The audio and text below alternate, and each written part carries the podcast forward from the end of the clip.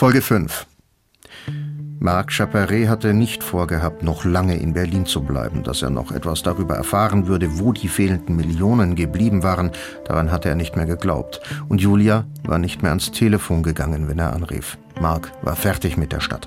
Zu Hause in Ouagadougou gab es genug zu tun, da wurde er dringend gebraucht. Nur eine Sache hatte er noch erledigen wollen. Er wollte Weibel und sein ganzes Ministerium nicht einfach so davonkommen lassen. Sie hatten ihm das Geld schließlich versprochen. Es gab Verträge und es ging dabei nicht nur um ihn. Mark hatte Burkhard Weibel noch einmal angerufen. Ich muss wieder zurück. Wir sollten uns davor noch mal sehen. Ich muss denen zu Hause ja sagen, wie es weitergeht. Weibel war nicht begeistert. Er wusste inzwischen, wo das Geld geblieben war, aber das konnte er Chaparret nicht sagen, denn er hatte es leid gehabt. Wenn überall in der Entwicklungshilfe Geld versickerte, wenn das Ministerium das alles nicht kontrollieren konnte und wenn der eigene Chef Millionen verschwinden ließ, dann hatte er eben auch seinen Anteil haben wollen. Burkhard Weibel hatte lange daran geglaubt, dass er auf seinem Posten wirklich etwas bewirken konnte. Er war Beamter, er war kein Politiker geworden, weil die kamen und gingen und weil es immer reiner Zufall war, welche Köpfe da oben im Ministerium saßen. Irgendeine Ahnung von ihren Aufgaben hatten die meisten von denen nicht, und bevor sie eine bekamen, waren sie weg. Anderes Ministerium, anderer Posten oder einfach abgewählt. Weibel war der Fachmann, der blieb, der die Arbeit erledigte und den Durchblick hatte, jenen Durchblick, mit dem er erkannt hatte, dass die anderen immer die Ahnungslosen bleiben würden, aber auch die Mächtigen waren, die ihn einfach und immer wieder ausbremsen konnten. Das würde sich nicht ändern, also wollte er sein Leben ändern. Er wusste natürlich, dass das Pech war für Marc Chaparret, Pech für das Internetprojekt, Pech für Burkina Faso, aber was soll's? Hatte sich Weibel letztendlich gedacht. Das Internet hat immer mehr Probleme geschaffen als gelöst, und das wäre in Burkina Faso nicht anders gelaufen. Jetzt müsste er dem Mann aus Ouagadougou das nur noch richtig beibringen. Klar, verstehe ich, Marc. Du willst das geklärt haben. Ich bin morgen Abend im Kanzleramt. Das dauert nicht ewig. Danach können wir uns sehen. Besser irgendwo, wo nicht jeder alles mitkriegen kann. Ach, warum? Gibt's da Heimlichkeiten unter deinen Kollegen? Was soll da nicht rauskommen? Glaub mir, Marc, ist besser so. Ich schick dir eine Nachricht, wann und wo wir uns dann treffen können. Aber Weibel hatte sich schon einen passenden Treffpunkt überlegt. Unter der Kronprinzenbrücke sollte es sein, in der Nähe des Kanzleramts, trotzdem ein bisschen abgelegen. Da war nicht so viel los, kein Lokal in der direkten Nähe, da hatten sie ihre Ruhe. Burkhard Weibel hatte nicht gewusst, wie ruhig es tatsächlich bald für ihn werden sollte. Am nächsten Abend später hatte Stefan Schröter das Problem Burkhard Weibel erstmal gelöst. Nicht ganz billig, aber elegant.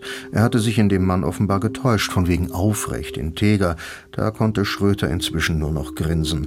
Weibel war auch frustriert gewesen, wollte nur noch ran ans Geld und es sich gut gehen lassen. Dafür hatte Schröter großes Verständnis und am Ende konnte man ja über alles reden, am besten unauffällig in der eigenen Stammkneipe, genau da, wo keiner Heimlichkeiten vermutet. Deshalb hatten sie sich am Schiffbauerdamm getroffen, mitten im Berliner Regierungsviertel.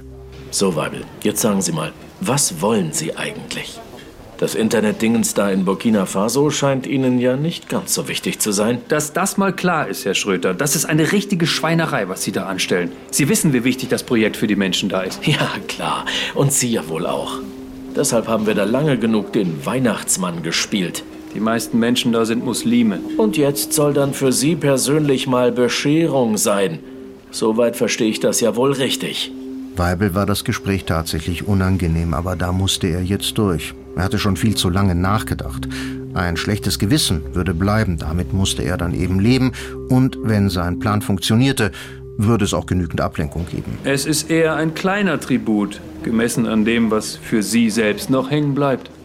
Na und soll er das verdammte Geld doch bekommen, hatte Schröter zuletzt gedacht. Mit anderthalb Millionen war der ja schon zufrieden gewesen. Und die Zahlung hatte Schröter erstmal hinauszögern können. Vielleicht fiel ihm bis dahin noch was anderes ein. Deshalb war es ganz gut gewesen, dass er den Weibel nach ihrem Treffen noch ein bisschen beobachten konnte. Hätte ja interessant sein können, was der sonst noch so trieb. Vielleicht rennt er gleich glückselig zu seiner Journalistenfreundin, vielleicht hat er noch was ganz anderes vor. Schröter war vor allem neugierig gewesen und trotz der Lösung des einen Problems auch ziemlich verärgert, denn da waren es plötzlich nur noch sechs Millionen für ihn. Also wollte er einfach mal sehen, was noch zu machen war.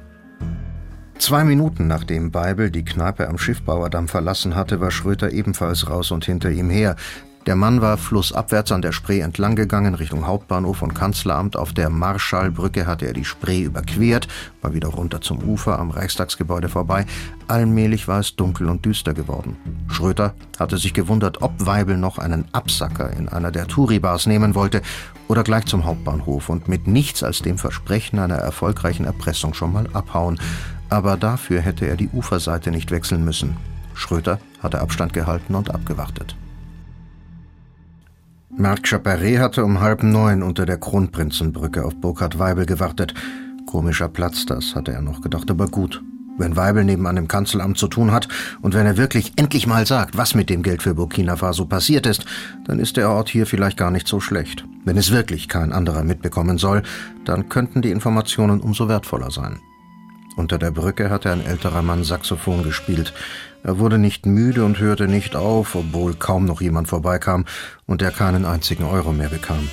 Vielleicht geht's dem wirklich nur um die Musik, hatte Mark gedacht. Unter der Brücke war der Klang ja auch besonders gut, irgendwie anders, mit Hall.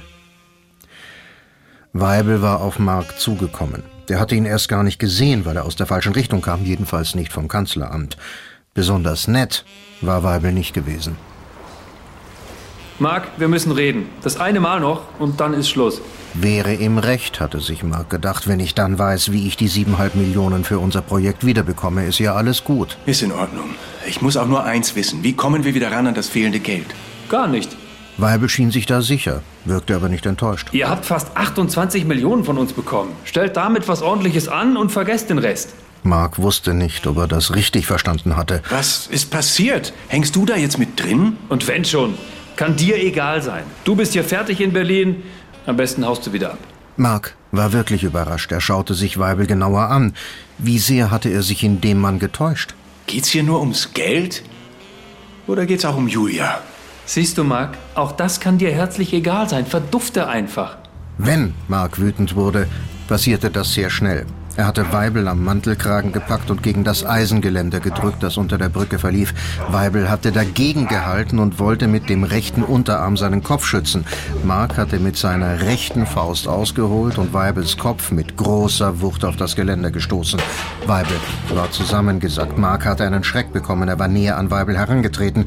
Der lag schon auf dem Boden am Ende des Geländers, nahe am Ufer. Er war bewusstlos. Er atmete. Bald würde es ihm wieder besser gehen. Dann hatte Mark zugesehen, dass er wegkam. Ihm fiel noch auf, dass kein Saxophon mehr zu hören war. Die ganze Zeit über hatte Stefan Schröter im Dunkeln gewartet, weit genug entfernt von der nächsten Laterne kurz vor der Brücke. Er hatte gesehen, dass Burkhard Weibel sich mit einem dunkelhäutigen Mann traf, mittelgroß, mittleres Alter. Viel mehr war nicht zu erkennen. Aber Schröter wusste sofort, dass das der Mann aus Burkina Faso sein musste, der Projektleiter aus Ouagadougou, der dahinter gekommen war, dass siebeneinhalb Millionen Euro zu wenig überwiesen worden waren. Schröter hatte gerade überlegt, ob er sich in das Gespräch einmischen sollte. Da wurde er von einem anderen Mann gerammt. Volle Breitseite. Schröter wankte. Hätte er 30 Kilo weniger gewogen, hätte der Unbekannte Schröter glatt umgehauen. So war es nur ein kräftiger Rempler. Dann war der andere verschwunden. Er hatte einen Instrumentenkoffer im Arm und hatte Schröter wohl nicht absichtlich angegriffen, der wollte einfach nur weg. Und Schröter hatte dann auch gesehen, warum. Weibel und der Mann aus Burkina Faso stritten sich, dann prügelten die sich doch tatsächlich. Weibel war am Boden gelandet, der andere schaute sich kurz um und lief weg. Hinter der nächsten Biegung des Flusses war er schnell verschwunden. Aber was ist mit Weibel, hatte Schröter sich gedacht.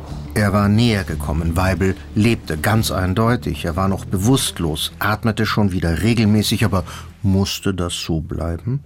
Schröter sah Weibel vor sich liegen und damit auch eine ganz einfache Lösung seines Problems. Von dort, wo Weibel lag, war es nur ein knapper Meter bis zur Ufermauer.